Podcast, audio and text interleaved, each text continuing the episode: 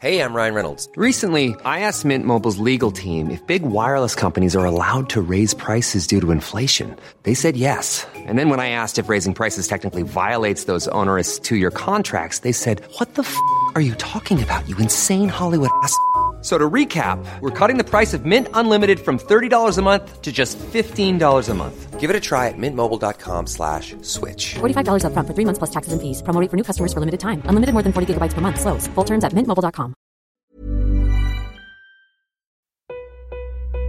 I have you loud and clear. Hello. Hello. Hello. Hello. Welcome. Welcome. Science. And that is to say physics, medicine, nature, or space, time, the brain, life, the universe. Hello, now I hope you've got your boarding passes at the ready, because to celebrate fifty years of the Jumbo Jet, one hundred years of the Royal Air Force and the recent arrival of the brand new F thirty-five fighter jet in the U K, we're taking a flight through the history and science of fighter planes. Plus, in the news, a new way to fight cancer by giving people cancer, how virtual reality can combat a fear of heights, and we'll shed some light on the hearing aid of the future. I'm Izzy Clark. I'm Chris Smith, and this is The Naked Scientists. The Naked Scientists podcast is powered by U K fast dot co dot U K.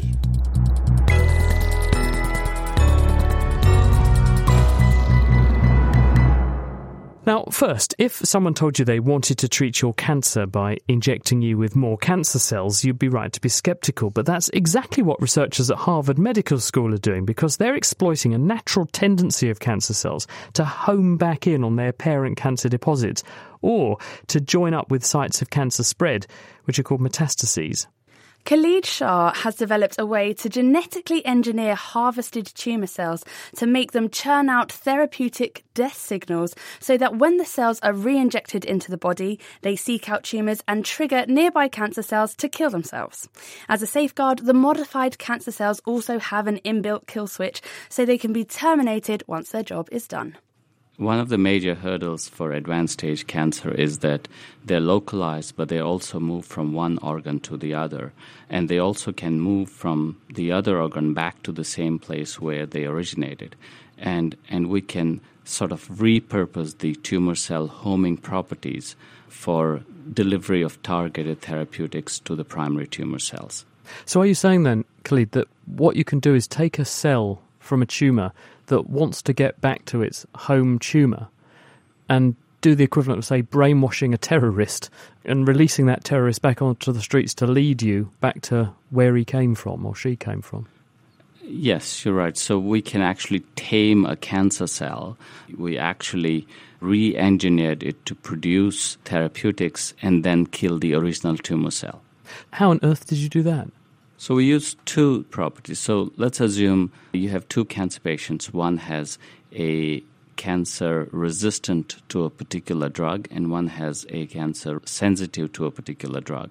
So what we did is we took the tumor cell that is resistant to a particular drug and engineered it to release therapeutics that can kill the tumor that is sensitive to that drug.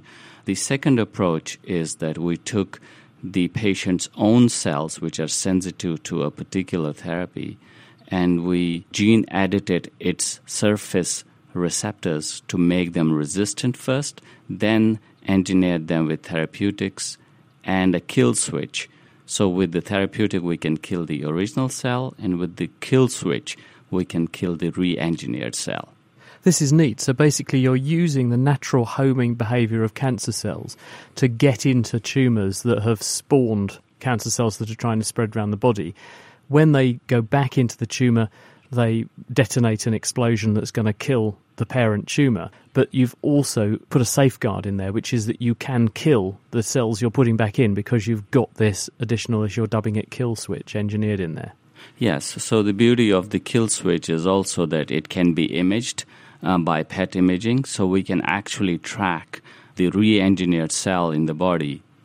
How do you endow the cancer cell with the ability to kill the parent cancer but itself not be killed by the, the toxic cargo it's carrying? Cancer cells have these unique signatures on their surface that make them cancer cells, and one of them is the death receptors on the surface of the tumor cell. So what we did with gene editing technique is that we knocked out the receptors on the surface of the tumor cell, so it's not killed by the therapeutic it's producing. And these cells that you infuse, can they access all areas? So can they both go to the parent tumour that spawned a person's disease and it spread? And could they potentially also therefore access the metastases where it spread to? Yes, so we've tested this in mice, and we've shown that if you inject them into the primary tumour site, they can eradicate the primary tumour cells. And we've also injected them systemically in one of the arteries that leads to the brain, and we can show that they can track and can kill metastatic tumour cells in the brain as well. It might worry some people, though, the prospect that you're injecting people with not just a genetically modified cell, but a genetically modified cancer cell. Are there no risks associated with doing this? Absolutely. I don't think it will be taken without a grain of salt, because you're putting cancer cells back into the patient. So I think the first indication would be going into tumours which have an unmet need, that where we haven't done anything for the last two decades. One of the prominent tumours is the brain tumour, where the survival is between twelve to eighteen months post-diagnosis. So yes, if we can assure people that we have the engineered tumour cells under control and we can kill them anytime, I think the first indication would be in the most unmet need tumours. And is there no risk that the infused modified cells could go rogue and they'll undo the kill switch you've engineered into them, and then you've actually given that person an even worse prognosis? No, because we use lentiviral vectors that integrate into the genome of the cell. So whatever we have engineered, the gene that we have engineered is incorporated into the genome of the cell. So there's very low chance of these cells getting rogue and leaving the gene out. Wonderful example of fighting fire with fire. That was Khalid Shah there, and he's at Harvard, and the work came out in the journal Science Translational Medicine. Now, what do you do with old and dead gadgets like T Vs and computers and phones? Most people just throw them away, and many of them end up in landfill. But on a global scale, are we potentially throwing away a fortune? Well, a lot of people think so, including Sydney-based material scientist Vina Sachwala, who's pioneering what she dubs an urban mine, and that's at the University of New South Wales, to recover precious metals from discarded gadgets. Well, to help us run over some of the numbers is tech expert and angel investor Peter Cowley. So, Peter, what sorts of gadgets are we talking about here, and what sorts of potentially precious materials might they contain? So, hello, Chris. Uh, I think we're primarily talking about smartphones here, uh, although the academic mentions C R Ts, cathode ray tubes. If you take a smartphone, the, the build cost for high-end ones is probably about two hundred dollars or three hundred dollars, but the low-end's only forty dollars. The total amount of uh, recyclable materials, the biggest of all uh, in terms of value, is, is gold, but this, on average, only thirty-one milligrams in each phone, which works out to about one dollar twenty. Silver, um, much more, about one hundred fifty milligrams. Copper, fifteen grams, but copper's pretty cheap. You know, talking about nine cents of, per phone. So if you take everything out of the phone, you're only talking about one dollar thirty or something like that from the whole lot. The best use of a phone is actually to refurbish it and to recycle it and put it back into use rather than to break it down, I think. How much is it all worth, the materials that we're looking at here? Well, the lady in the, in Australia has come up with a number of about three hundred thousand pounds. Can I just to, clarify, what do you mean by three hundred thousand pounds? Uh, this was global. The capital cost of the equipment right. to So that's what recycle. It's cost her to start doing this. Exactly, to produce some equipment, which I think is probably based on a furnace, which will then separate out the metals, if it can do. So you, you need about one hundred phones an hour. I mean, of course, one hundred phones an hour, quite a lot of transport involved with that sort of thing. So is that worth it? I'm not sure. There's another, there's a wonderful robot called Daisy, presumably named after two thousand one Space Odyssey, HAL. If you remember, when it was being switched off, it sang, sang Daisy, uh, that Apple have produced to disassemble phones. Now, whether that's got, you know, it's done for, what, for the reasons that I'm not sure whether it's actually for recycling or not. So you're saying there's a three hundred thousand pounds upfront capital cost in setting up your infrastructure to strip out phones and recover the materials. So if you're reckoning you're getting pence per phone's worth of precious metals back, there are seven and a half billion phones on Earth, though, and that's just phones. So there are, there is lots and lots of materials that could potentially be scavenged this way. Do you not think it's a viable business uh, model then? That depends on a number of factors, doesn't it? it? It depends on bringing back the device to somewhere where it's processed. There is something called the WEEE Directive in Europe, which means a manufacturer has to take back the device and then recycle it or dispose of it correctly, and that's been around about fifteen years now. And I have an electronics business that has to do that occasionally. So there's getting it back, the capital equipment cost of uh, the equipment to do this, the processing cost, et cetera, refining it, and then redistributing back into the supply chain. If you take the phone, probably you've got to say one dollar thirty out of it. You know, one dollar thirty is going to cost you best part of that just to get the phone back to a processing plant, I would think. So another factor you should take into account, the landfill costs are, in the U K, ninety pounds a tonne. I'm not quite sure what the volume of a tonne is. But actually, because there are about eight or ten thousand phones in a tonne, you're talking about a penny cost of actually disposing of it, which is completely the wrong thing to do, clearly. I mean, I'm absolutely positive about the circular economy and recycling. But how do you actually get the stuff out of the phone? What is involved in that? You said well, I have, a, I have a phone here in front of me, which obviously the listeners can't see, which is a, an old... Doesn't look like it would work very well anymore. No, no, it doesn't. It looks like it's dropped out on a night out or something. It's actually a, an iPhone three, this, so it's a long time ago. And if you look at it, the amount of gold in it is really very small. What would be very useful, of course, the most expensive item in the phone is the screen. But you can only do that by recycling it. It's what the lady talking about in Australia is taking the precious metals out of it. Mm. There's no doubt that as a set of component parts, it's got more value than the raw materials inside oh, it. Oh, really? Mm. Really? So it's not worth if just it can be grinding reused. It up and getting the bits out. You actually want the components? I don't believe it is, because the if gold was forty times more, and it's forty thousand dollars a kilo anyway, if it was forty times more expensive, then it would be different. Because one figure I saw was that uh, if you look at how much gold comes out of the ground, um, in terms of how much you have to move to get a gram of gold or so, I was in Kalgoorlie in Western Australia. I watched trucks going by with two hundred fifty tonnes of ore on board, and they told me it can take up to four of those to get one golf ball-sized hunk of gold at the end of the day. Yes. Whereas these gadgets, some statistics are suggesting actually the, the recovery rate might be much, much higher. Yeah, that, that's more like three hundred fifty gold... grams per tonne of phones than nine grams per tonne of ore. Uh, no, I think that figure is based on C R Ts, cathode ray tubes. I think her mm. figures are based on five grams of gold in the C R T. C R Ts were stopped being manufactured. These are cathode ray tube televisions, yeah. You know, old-fashioned televisions. Televisions yeah. and, and game arcade machines, and uh, air traffic controllers probably still use them as well. So is this a, is it a no from you then, Peter? You won't be... Sorry, I'm out. I'm out, yes. I would not invest in it. OK, Chris, you've got to ask me now. So I'm sorry, Vina, Peter is not going to invest. It's a no from him. Thank you very Thank much, you very Peter much. Cowley, uh, angel investor and uh, our tech correspondent here on The Naked Scientists. You're listening to The Naked Scientists with Chris Smith and with me, Izzy Clark. Still to come, a way to overcome your fears of heights without leaving your armchair, and we'll be taking a flight through time as we explore the one hundred year evolution of the fighter aircraft. Before that, though, you might want to hear this, because scientists in Germany have invented what they're dubbing the future hearing aid. It uses light to deliver information about sound to your nervous system. I spoke to Markus Jeschke, who's at the University Medical Centre in Göttingen, and he's one of the developers. So normally sounds that reaches our ears are transmitted through what's called a tympanic membrane. So that's a small membrane that uh, lead, uses the vibration that's caused by the sound and is transmitted into the structure in our inner ears called the cochlea. Here there's very tiny hair cells who transmit this movement into electrical signals that our brain can understand. Close to the base of the cochlea, neurons and hair cells preferentially respond to high-frequency sounds, whereas at the apex or the tip of the cochlea, neurons and hair cells preferentially respond to low-frequency sounds. And when someone has hearing impairment, what has gone wrong with that system you just described? So the most common form is a loss of sensory hair cells. This is usually caused by very loud sounds. This can also be caused by antibiotics and a couple of other factors. And how do the present generation of hearing aids surmount the loss of those hair cells then?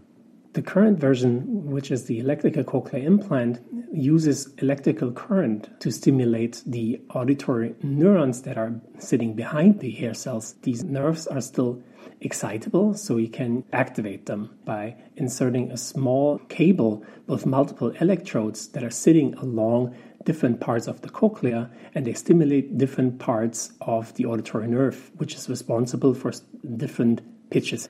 So the cochlear implant's listening to sounds coming to you from outside, and when it hears a high frequency, it sends electricity to the wire that's stimulating the high frequency bit of your cochlea, and the converse, if you hear a low frequency, it's sending signals preferentially down the wire that stimulates the low frequency bit. That is absolutely correct. So what's wrong with that? Why do we need a next generation hearing aid? There's actually nothing wrong with that per se. It's the most successful neuroprosthesis we have. And it's an amazing success story. It allows around half a million people that are implanted with cochlear implants to understand speech in quiet environments. However, these patients still have problems understanding speech and noise and typically do not appreciate music. The reason for that is hair cells in the cochlea sit in a very saline environment, and that means that if you stimulate a certain part of the cochlea, this electrical stimulation spreads to neighboring parts of the cochlea and co-activates them. In other words, it's as if you were playing the piano with your forearms. Yes, you're going to take down lots of notes at the same time rather than one finger, one note. Yes. So what can you do that's better? One way to do this is to use light. Light can be much more precisely confined. So you could use a very small dot of light, which is just a few microns, which is on the order of single neurons in our brain. And this allows many, many more frequency channels or individual stimulation channels. And this in turn could then mean that you have access to the individual keys on the piano. So what you're saying is you could thread like a, a miniature string of fairy lights down the inside of the cochlea rather than just individual electrodes and illuminate bits of the cochlea. But how do you make it sensitive to light? Because at the moment it's sensitive to electricity. That's correct. In order to do this, we use what's called optogenetics. So what we're doing is we're packing the genetic information of, if you want, light switches into the neurons of the auditory nerve and therefore make them light sensitive. So what they will do is, upon light stimulation, these light switches will activate and in turn activate the auditory nerve neurons. And does it work? It sounds ingenious. It does work indeed, and that's the cool thing about this. Um, we have been able to show that in Mongolian gerbils, we can actually use these light switches and put them into the auditory nerve of adults and show that upon light stimulation in the cochlea, these animals actually can use this light information to perform a behavioral task. So in other words, these animals now hear light. And you can prove that they do genuinely respond as though they're hearing a sound. That's right. We trained animals to respond to auditory stimuli before they were actually optically stimulated. And they learned to respond to a certain sound and react on this. And upon light stimulation, after they've learned this auditory behavior with sounds, a few animals transferred this to light stimulation. Do you think this could be translated to humans? That's actually our goal, yes. Of course, there's a lot to be done before we can actually safely try this in humans. But in general, the idea is that this could work in humans, yes. Well, that's good to hear. Markus Jeschke there, and that work was published this week in the journal Science Translational Medicine. Hmm, you normally, in the past, had to take some pretty strong drugs in order to see sounds, didn't you? Thankfully, that's going to change. Now, picture the scene. You're swaying on a rickety rope bridge slung some five hundred feet above a canyon, and a gust of wind sends you swinging alarmingly, and those creaking noises coming from the supporting ropes don't have you very reassured. Am I making you nervous? Well, if so, you might be one of the approximately twenty percent of us who suffer from an irrational fear of heights. Surprisingly, though, few of us actually seek any treatment for this, but this could soon change because a team at Oxford University are developing a V R, or a virtual reality therapist, that could see you facing your fears from the comfort and safety of your living room. Isabel Cochran heard how from Daniel Freeman. When someone is overcoming a mental health problem, what you want them to be able to do is go into the situations that trouble them and feel fine about it. But normally, when you have a mental health difficulty, for example, you're feeling socially anxious, going into a room full of people is difficult. If you have a fear of heights, going near a height is difficult. And what we can do in V R is present these situations and train the person in the moment how to overcome their difficulty. So how does this V R compare with the treatment someone with a fear of heights, for example, would normally get? In many ways, the treatment we provide in V R is very similar to what you would get if you were seeing a highly skilled therapist doing the best psychological treatment, because what we've done is try to automate the provision of really good treatment in V R. So you don't have the difficulties of trying to find a therapist. But in V R, we also do some stuff that you can't do with a real therapist. We do things by virtual heights that push the fears a bit more than you might in the real world. So we have like a platform that goes out in the middle of a large atrium where you rescue a cat. You wouldn't do this in real life therapy, but can do it in V R. And when you can conquer these things in V R, then it makes everyday situations around heights a lot easier. Even just hearing about that platform makes me feel a little bit queasy, I have to say. Yes, I mean, it's hard work. The interesting thing about V R is that the people, you know, with fear of heights, they are sweating and it takes a lot of, you know, courage and determination to do it. But at the same time, they're also smiling because they know it's not real. That's the beauty of V R. You know it's not real. You do things that in the real world you would struggle with. And yet you also have this added delight of finding out if you conquer it in V R, it transfers to the real world. How realistic does it actually have to be in order to trigger this feeling of fear? It doesn't take much in V R to trigger a fear of heights. Oxford V R are very keen on making sure that things are incredibly engaging and appealing. So we're going for a reasonable amount of realism, and we're also putting a, lots of fun elements in. Mental health treatments traditionally can be less than fun, and we're trying to make something that's really engaging and appealing for people to help them overcome their problems. Even the sort of rescuing the cat from the tree, many people really quite enjoy that task. When I do it, you know, it certainly makes me very anxious going out. You're ten stories up, basically, on a plank, um, trying to pick up a cat who's meowing at you. But people can also see the sort of the comedic value of this as well. What else do you get people to do? So we do a bit of xylophone playing right by the edge of the virtual height, for example. And at the end, when you've done all the sort of therapy tasks, you get a chance to ride a virtual whale around the atrium. So that's your reward. How well does it work? Really well. Um, even I was surprised how good the results are.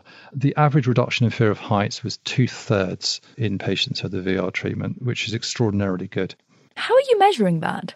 We use three different clinical assessment scales, which can be validated against reactions at real heights. In other work we've done, we actually take people to real heights before and after, and you can just see the change. Do you think we'll be able to use this for other phobias? So, for example, insects, I think, is quite a common one. Yes. I mean, I guess at Oxford, our ambitions are much greater than just phobias. We think it can be applied to most mental health conditions. We're working on a project to use V R automated delivery of psychological therapy for patients with severe mental health problems such as schizophrenia. There are very few mental health conditions where you cannot see V R as one aspect of care. A lot of patients with severe mental health problems through current treatments still have quite a few problems. They're often mistrustful, they might be hearing voices, they might be feeling depressed or socially anxious. The end result of all of this is that when they go out into the real world, for example, around other people, everyday social situations, they get very frightened. And that means actually what they tend to do is withdraw from life, stay indoors. So again, what we're dealing with here is helping people go back into everyday situations and learn that they're safe and that they can cope. So how are you planning to make this available? Is this something that you're planning to use in the context of clinics, for example? Is it just something that anyone will be able to download onto their smartphone or their V R device at home? Well, it's a good question. And, and I think the answer may change over the years. What we plan to do is to put it into N H S psychological therapy service. So the equipment is there. But of course, as V R kit becomes more widely available at home and it becomes lighter, more affordable and technically a bit better, it will be likely to be in people's homes. And you can envisage in the future people also doing these sorts of treatments in the comfort at home whenever they want. Very exciting work there. That was Daniel Freeman speaking with Isabel Cochrane, and that study was published in The Lancet Psychiatry. There are some books that are so important that they revolutionise science. For physics, that pivotal text is Sir Isaac Newton's The Mathematical Principles of Natural Philosophy, which was published in this month in sixteen eighty-seven. So, to celebrate its three hundred thirty-first anniversary, Izzy visited another important scientist to find out about the Principia and the man behind it.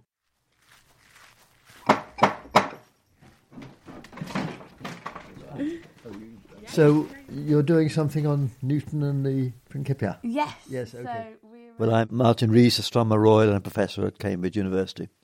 Now, the Principia was first published in sixteen eighty-seven, and it was essentially the foundations of classical mechanics. So what exactly did it entail? Well, it was a wonderful mathematical achievement, and he used immense mathematical talent to codify lots of ideas about the laws of motion and gravity. And his book, The Principia, is famously in three parts. The first gives his famous laws of motion. The first is that everything continues in its state of rest or uniform motion unless something pushes it, as it were. The second said that if something is acted on by a force, then the amount by which it accelerates depends on that force and on its mass. And the third law said that if something pushes, there's a pushback. So what's called action and reaction are equal and opposite. So those are the actual laws. But what's impressive is the way he used mathematics to apply those laws, particularly to the orbits of the uh, moon and planets. Now, those laws of motion may take you back to your high school physics lessons, but why are these so important? Well, of course, until that time, we didn't really understand. I mean, the laws of motion, which were believed by most people since classical times, were those of Aristotle, which were that uh, everything stopped moving unless you stop pushing it. And that, of course, is true of most things. But nonetheless, Newton realised that in practice, if something is not moving in a steady way, something is uh, pushing it or something is dragging it. And that something would be a force.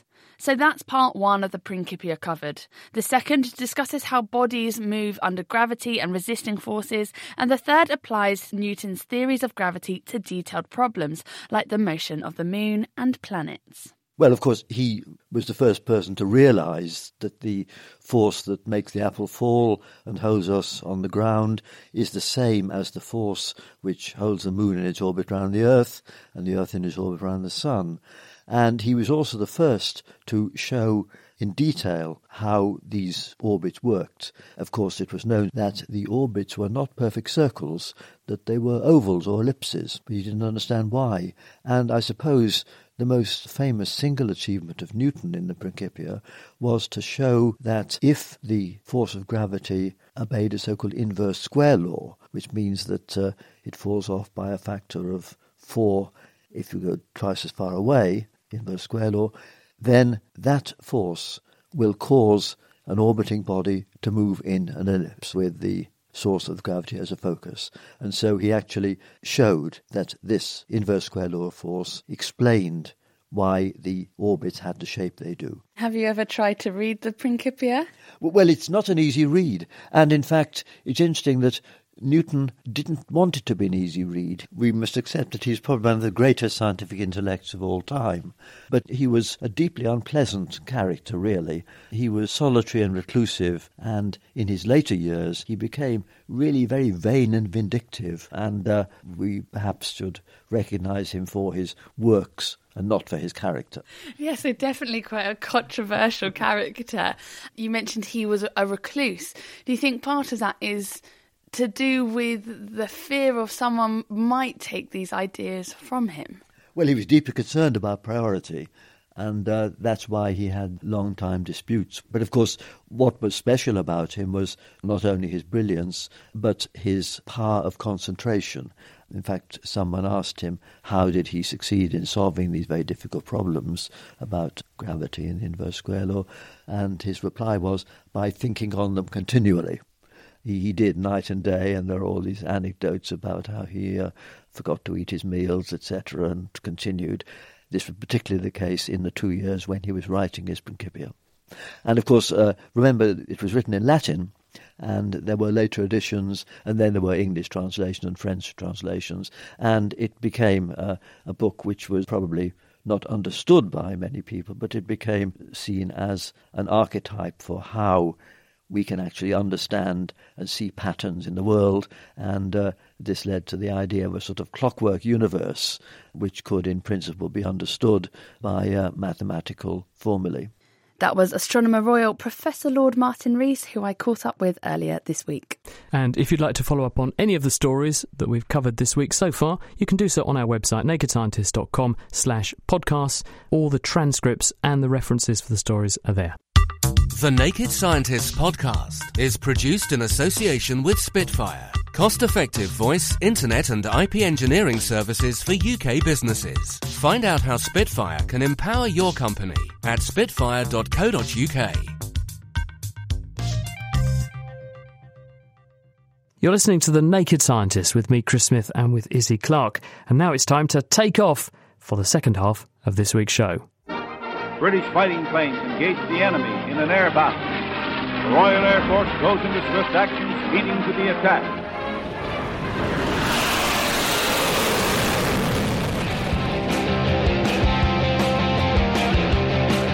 The first of Britain's new F thirty-five Lightning stealth jets Britain's have landed at next R A F generation Marlin. Of first fighter of jets. New now, F thirty-five Lightning stealth jets has landed at R A F Marham in Norfolk.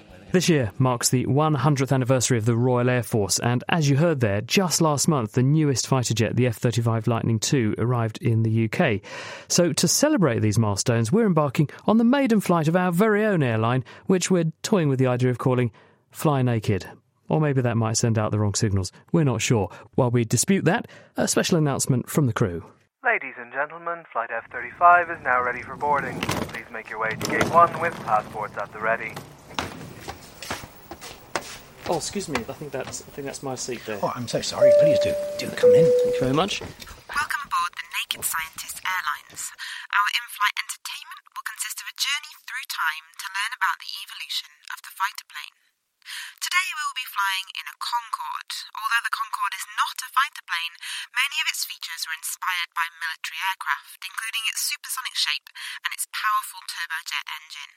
In contrast, the role of a fighter plane is to take down enemy aircraft, usually in battles called dogfights.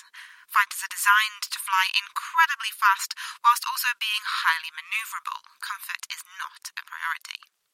If you'll indulge me, ladies and gentlemen, the origin of the fighter aircraft is quite interesting. In nineteen fourteen, the First World War broke out, and aeroplanes at this time were made of wood and fabric. These wooden and fabric planes were completely unarmed. Their only purpose was to fly over enemy lines to track the troops and take photographs. It is said that enemy pilots would simply wave at each other as they flew past. However, as the war became more brutal, pilots became less civil and started carrying pistols on board. Some even threw bricks at each other. By nineteen fifteen, machine guns were mounted to aircraft, and thus the fighter was born. Over the next one hundred years, some remarkable advancements are made on fighters. We've gone from fabric and wooden wings to the F thirty-five Lightning, but how did we get there? Stay tuned and you'll find out. Now, passengers, please fasten your seatbelts as we prepare for takeoff, wishing you a pleasant flight here on The Naked Scientists.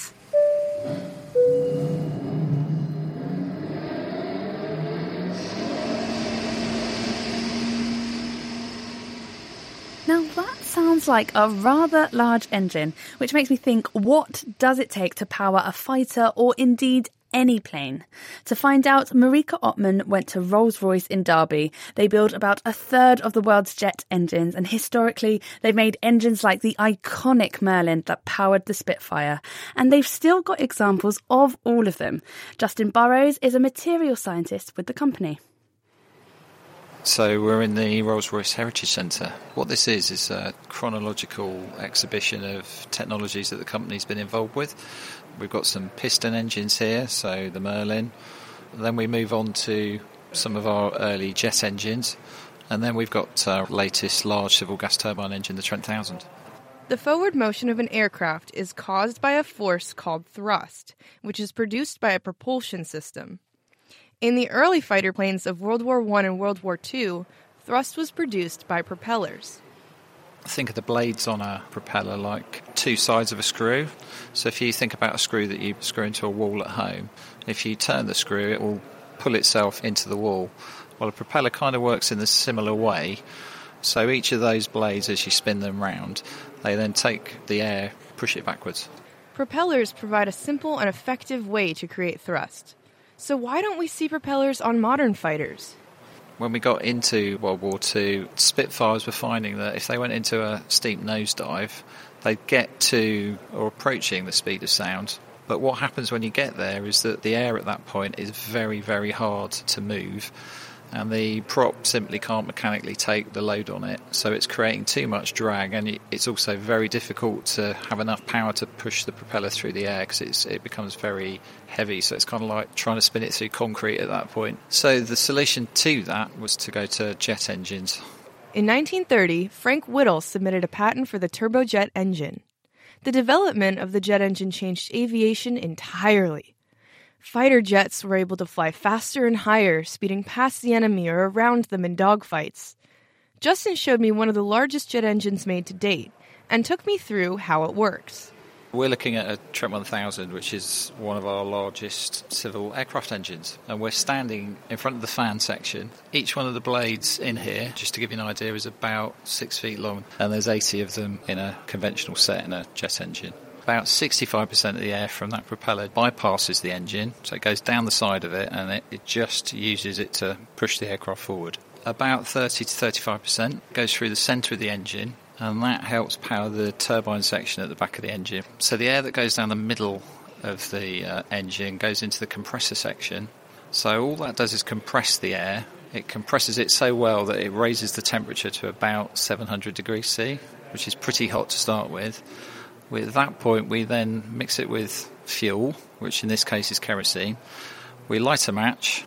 The temperature of the gas then increases dramatically and the pressure increases. So the turbine then is very clever because it does two things. It extracts energy from that gas, which then drives the fan. The other thing it does is that gas going out the back also adds to the thrust. Aircraft propulsion has advanced exponentially in the past one hundred years. So what do we have to look forward to? Justin brought me to the Technology Center to give me an exclusive peek into Rolls-Royce's latest technologies. So we're in the uh, technology exhibition building. This is purpose-built for our um, end-user customers. They'll come in here, see some of our new technologies, what we're going to be doing in the future, and they also have the opportunity to look at the uh, current build line as well, so they can see engines being made. The current build line includes engines that are actually able to predict when they need maintenance.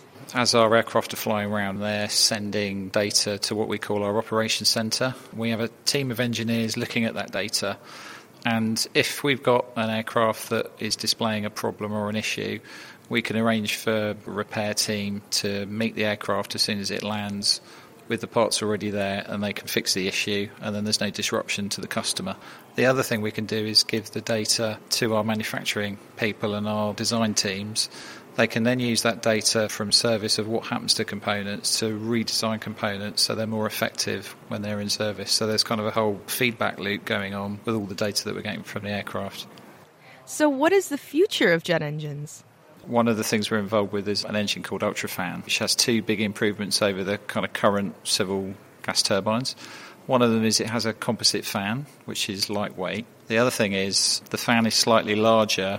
We've got a gearbox in that engine, and that allows the fan to turn at a slower speed than the turbine. And that enables us to deliver a product which gives fewer emissions, and it's uh, more effective than our current engine.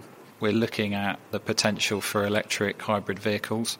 What we then need to look at is energy storage, how we can generate electricity to drive those motors, and or how we can store enough power, enough fuel, if you like, to keep an electric motor driving a propeller. So just to be clear, you're talking about an electric airplane? Yes, we are. It won't be tomorrow, but it might be a few days after that. That was Marika Ottman speaking with Justin Burrows at Rolls-Royce in Derby.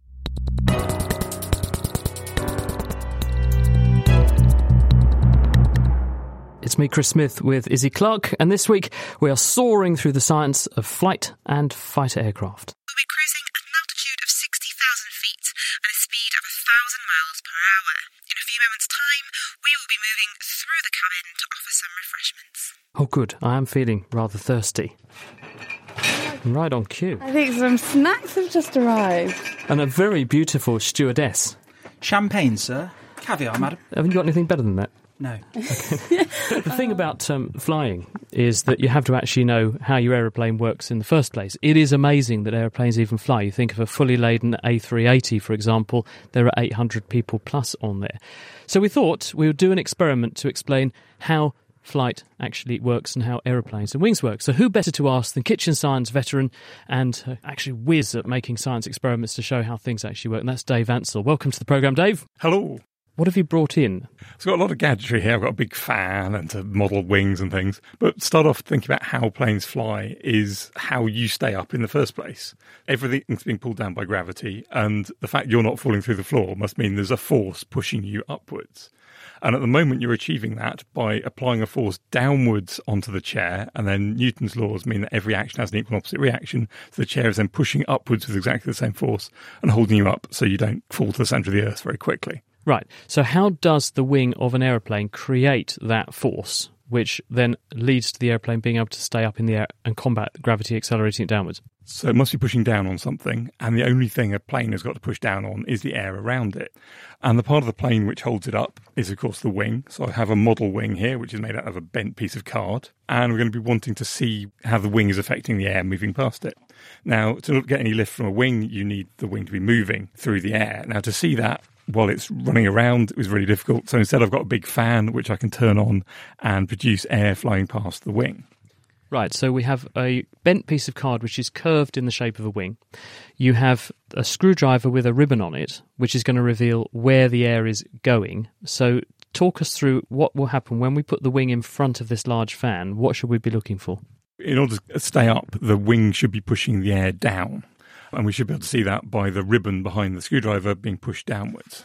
Now, I can understand how that will work with the bottom side of the wing, because the wing is higher at the front than the back, so air hitting the wing is going to be deflected downwards. So if you push the air downwards, it's going to push the wing upwards, as Newton's law tells us.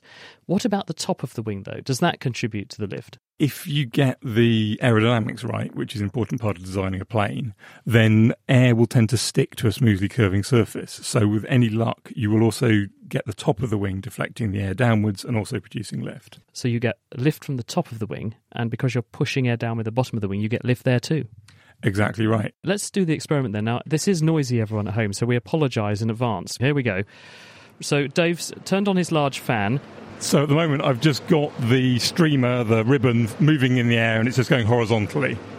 Now, if I move the wing down towards it from the top, you should see that that streamer is being deflected downwards, even though it's not actually touching the wing. Yes, indeed. So the streamer is nowhere near the wing. It's underneath the wing, but the streamer is curving downwards, just like the same shape as the wing. So there's obviously air being pushed downwards by the lower surface of the wing. Exactly right. And similarly, if we bring the wing upwards towards the ribbon from underneath, the air starts to stick to the wing. So the air going to the top is also being deflected downwards, and so pulling up the wing. So if I let go of the wing, it moves upwards. It's producing lift. And one last question for you, Dave, then. What about when a plane flies upside down? When a stunt pilot goes upside down, the plane still flies. How does he do it? It's exactly the same principle. The plane is at an angle, so the air hits the wing at an angle, and it gets deflected downwards, so the air pushes the plane upwards. Are you saying the pilot basically has to modify his flying technique or her flying technique so the wing is still pushing air downwards? It basically, the nose of the plane tends to be pointing up a bit more if you're flying upside down than if you're flying horizontally, because they're designed to fly the right way up. High angle of attack, I think, is the correct parlance, isn't it? It certainly helps. Dave Ansell, thank you very much indeed. Now, one particularly impressive aircraft is the Concorde, which is, in fact, the very plane we've boarded on our journey through the programme. Whilst it's not a military aircraft, Concorde was underpinned and powered by military technology, and it flew faster than many modern fighters. To find out more about these magnificent machines and their capabilities, I took a trip to the Imperial War Museum at Duxford to speak with aeroplane aficionado Peter Halford, and we met literally sitting in the fastest passenger plane that ever flew. So my seatbelt is securely fastened, and the seats aren't terribly comfortable, actually, for what would have been a very expensive ticket. But just please tell us who you are and where we are. I'm Peter Halford. I'm formerly the Science and Technology Education Officer at the Imperial War Museum, where we are today, sitting inside one of the first experimental Concorde supersonic aircraft. This particular one is very special because not only was it one of the test aeroplanes, it itself is the fastest aeroplane to carry passengers there has ever been. When you say it's the fastest, as in this aeroplane has broken all the records? This one has, yeah, and as things stand, it will hold that record forever. Now, what was actually involved in getting Concorde as a fleet off the ground in the first place? How were planes like this one used? This is a passenger aeroplane, but its history and its antecedents are from military aircraft, and military aircraft engines in particular were used in it. It's a combination of people wishing to fly faster, but also using the technology required in warfare. How fast did this plane go? Concordes are particularly well known because they're supersonic, faster than the speed of sound, the speed of sound being somewhere around seven hundred sixty miles an hour. So this would fly faster than that, in fact, twice as fast as that. Let's talk about actually the, the aerodynamics of how this aircraft worked. What was special about it? Why was it a game changer? Well, firstly, because it was using military engines and also the development of the delta wing, so the, the beautiful shape of the aeroplane, because that is the most efficient way of having a wing for an aeroplane like this. Indeed, the wings start halfway along the aircraft and then they extend outwards towards the back, so they're widest right at the back of the aircraft. Yes, in contrast to conventional aircraft of the time, because of the speed. With the speed of sound, a tremendous pressure wave builds up. In fact, it's quite a sudden change from smooth air passing over an aerofoil wing through to this shock wave which travels across the wing, and it changes the position of the pressure on the wing, making it very difficult to manoeuvre and control.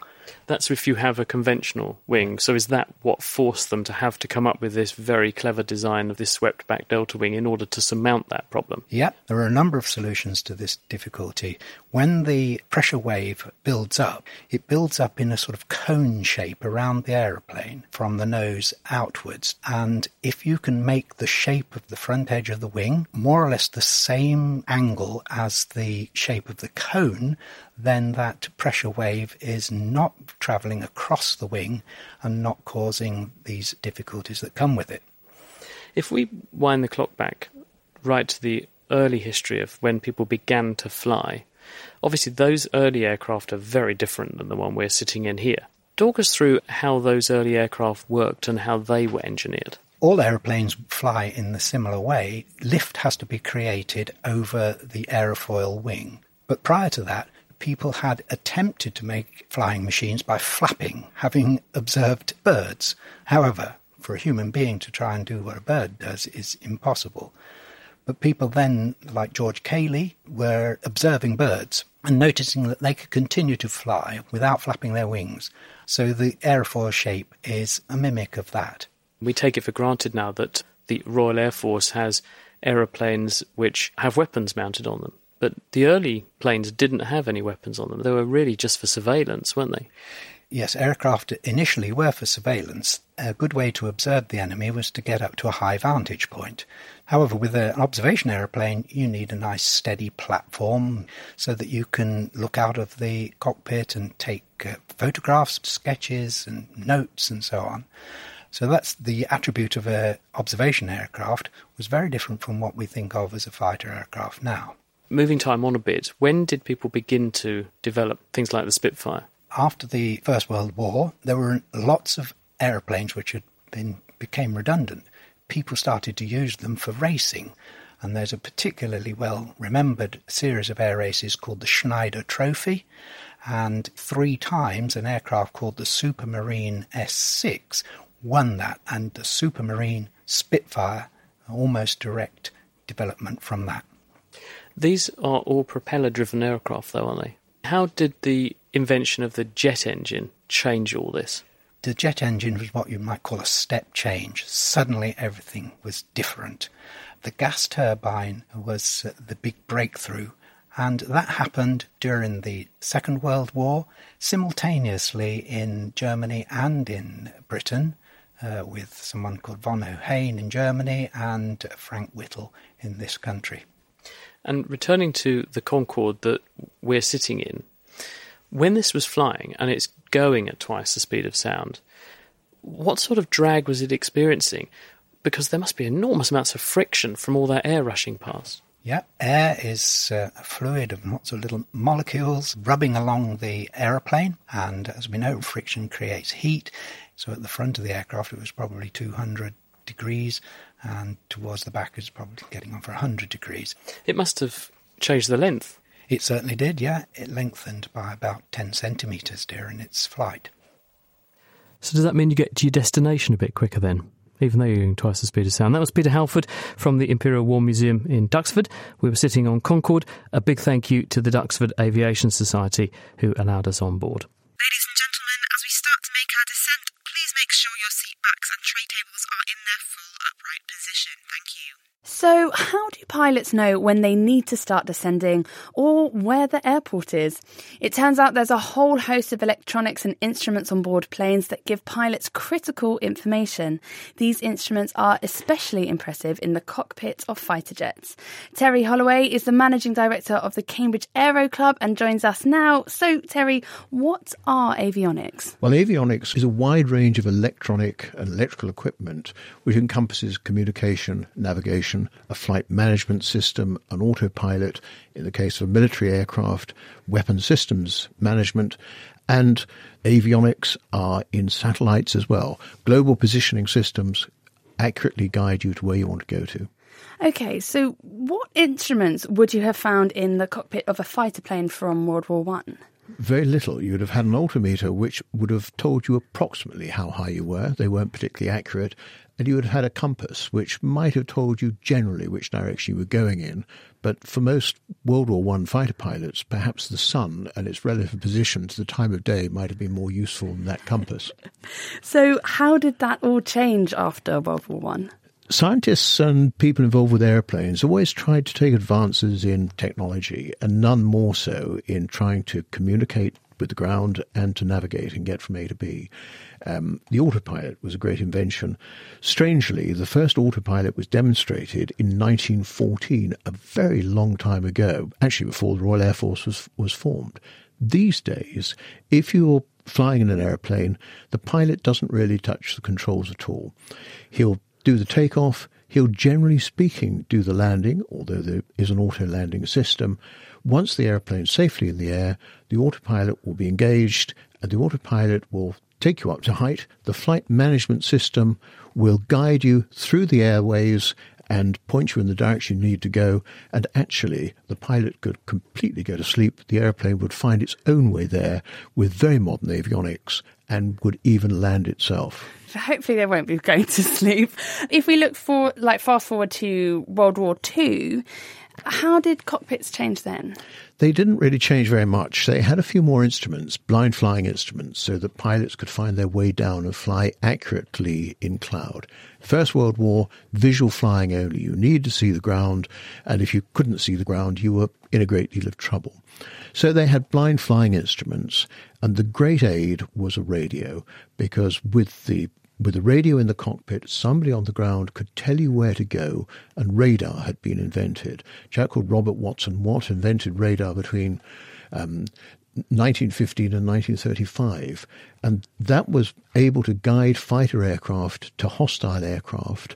And the next stage was having airborne interception radar installed in fighter aircraft, so when you get guided to within a mile or so of, of the enemy, your own radar can then guide you to it and you shoot it down.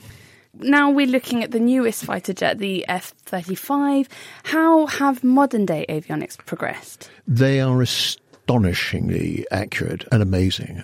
For a start, the pilot is wearing a, a very high-tech helmet, and his primary flight instruments, as well as the whole battle scene of hostile aircraft, friendly aircraft, the assets around him are all projected on the inside of his visor of his helmet. He turns his head one way or the other, he gets a different view, and the aircraft, which are hostile or not hostile, will appear on his visor where they are relative to him. The avionics are very complex, and one of the big issues in the past of avionics and aircraft is cooling. And if they weren't cooled sufficiently, they would be unreliable and they would fail. I remember flying in Lightning aircraft, the earlier English Electric Lightning aircraft, where the mean time between failure on the radar set was about forty minutes, which wasn't very good. And it was all to do with cooling and the thing heating up. On modern combat aircraft, the avionics are absolutely reliable. They last forever, as they do on airliners and modern passenger jets. The other significant difference with modern air combat is the support you're provided by a number of other assets. There might be an airborne early warning aircraft, which is maintaining the whole battle scene. You're being controlled by it. You're communicating through it. You're able to find your own targets. Somebody on the ground might send you a message through a secure data link saying, here is the position of a target. You can identify it from your cockpit. You can then launch a particular missile, perhaps a laser-guided bomb or a missile against it. And people in your headset will be watching exactly what you're doing. And the next step is almost asking permission. May I engage this particular target? And a voice will say, yes, you can. Or no, you can't, conversely. Now, there's obviously a lot of connection and, and communication there, and you said that there's this secure link that that information is sent through. What if it isn't? Is there a risk that these F thirty-fives are, are too high-tech? Is there a risk of cyber attacks? There's always a risk of cyber attack, and the cyber attack will come in many different ways. It'll be attacking the, the ground stations, the radars that are giving you vital information, but it's measures and countermeasures, and if people are trying to undermine our capability and cyber attack what we're doing, we're deploying measures to counter that. And there's a huge amount of research going on into into that whole area, most of which, I hasten to add, is very highly classified. Well, thank you very much for joining us, Terry. And thank you to our other guests this week, Justin Burrows, Peter Halford and Dave Ansell. Ladies and gentlemen, with the Naked Scientists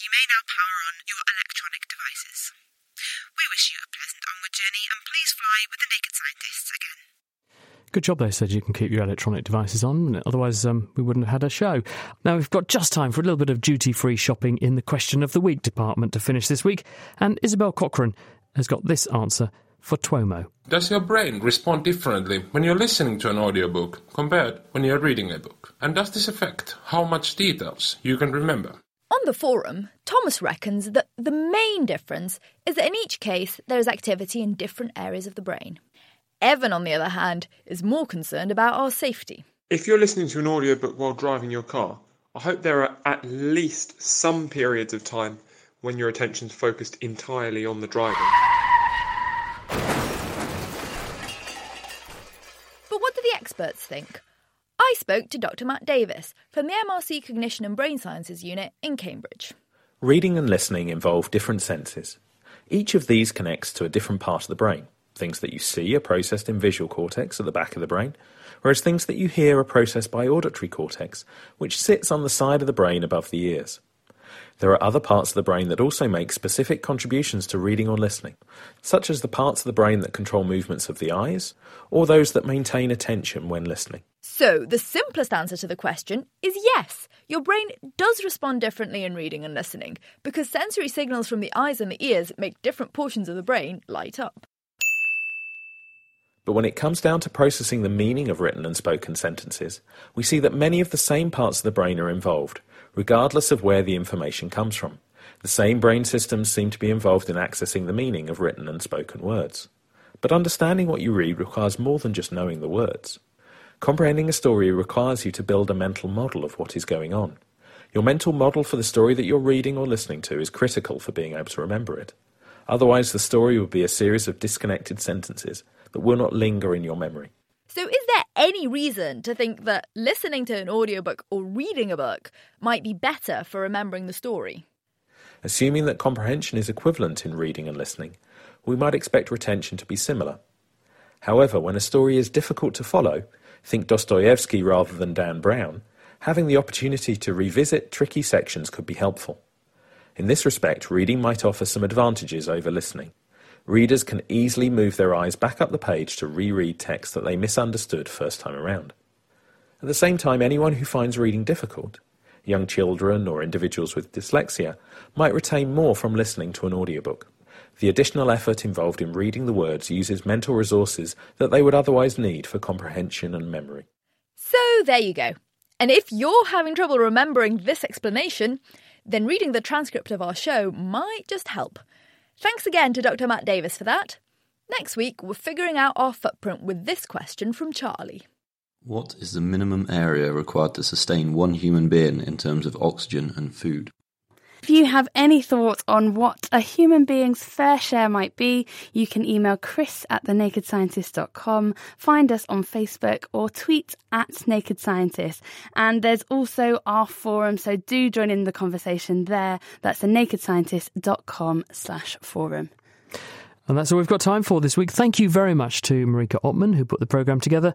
And do join us next week when we'll be marking the fortieth birthday of Louise Brown. She was the world's first test tube baby. We'll be speaking to the scientists, the doctors, the I V F patients, and also Louise Brown herself about the science of assisted conception and the key players that made it all possible forty years ago. The Naked Scientist comes to you from Cambridge University and it's supported by the E P S R C and Rolls-Royce. I'm Chris Smith and thank you very much for listening. Until next time, goodbye.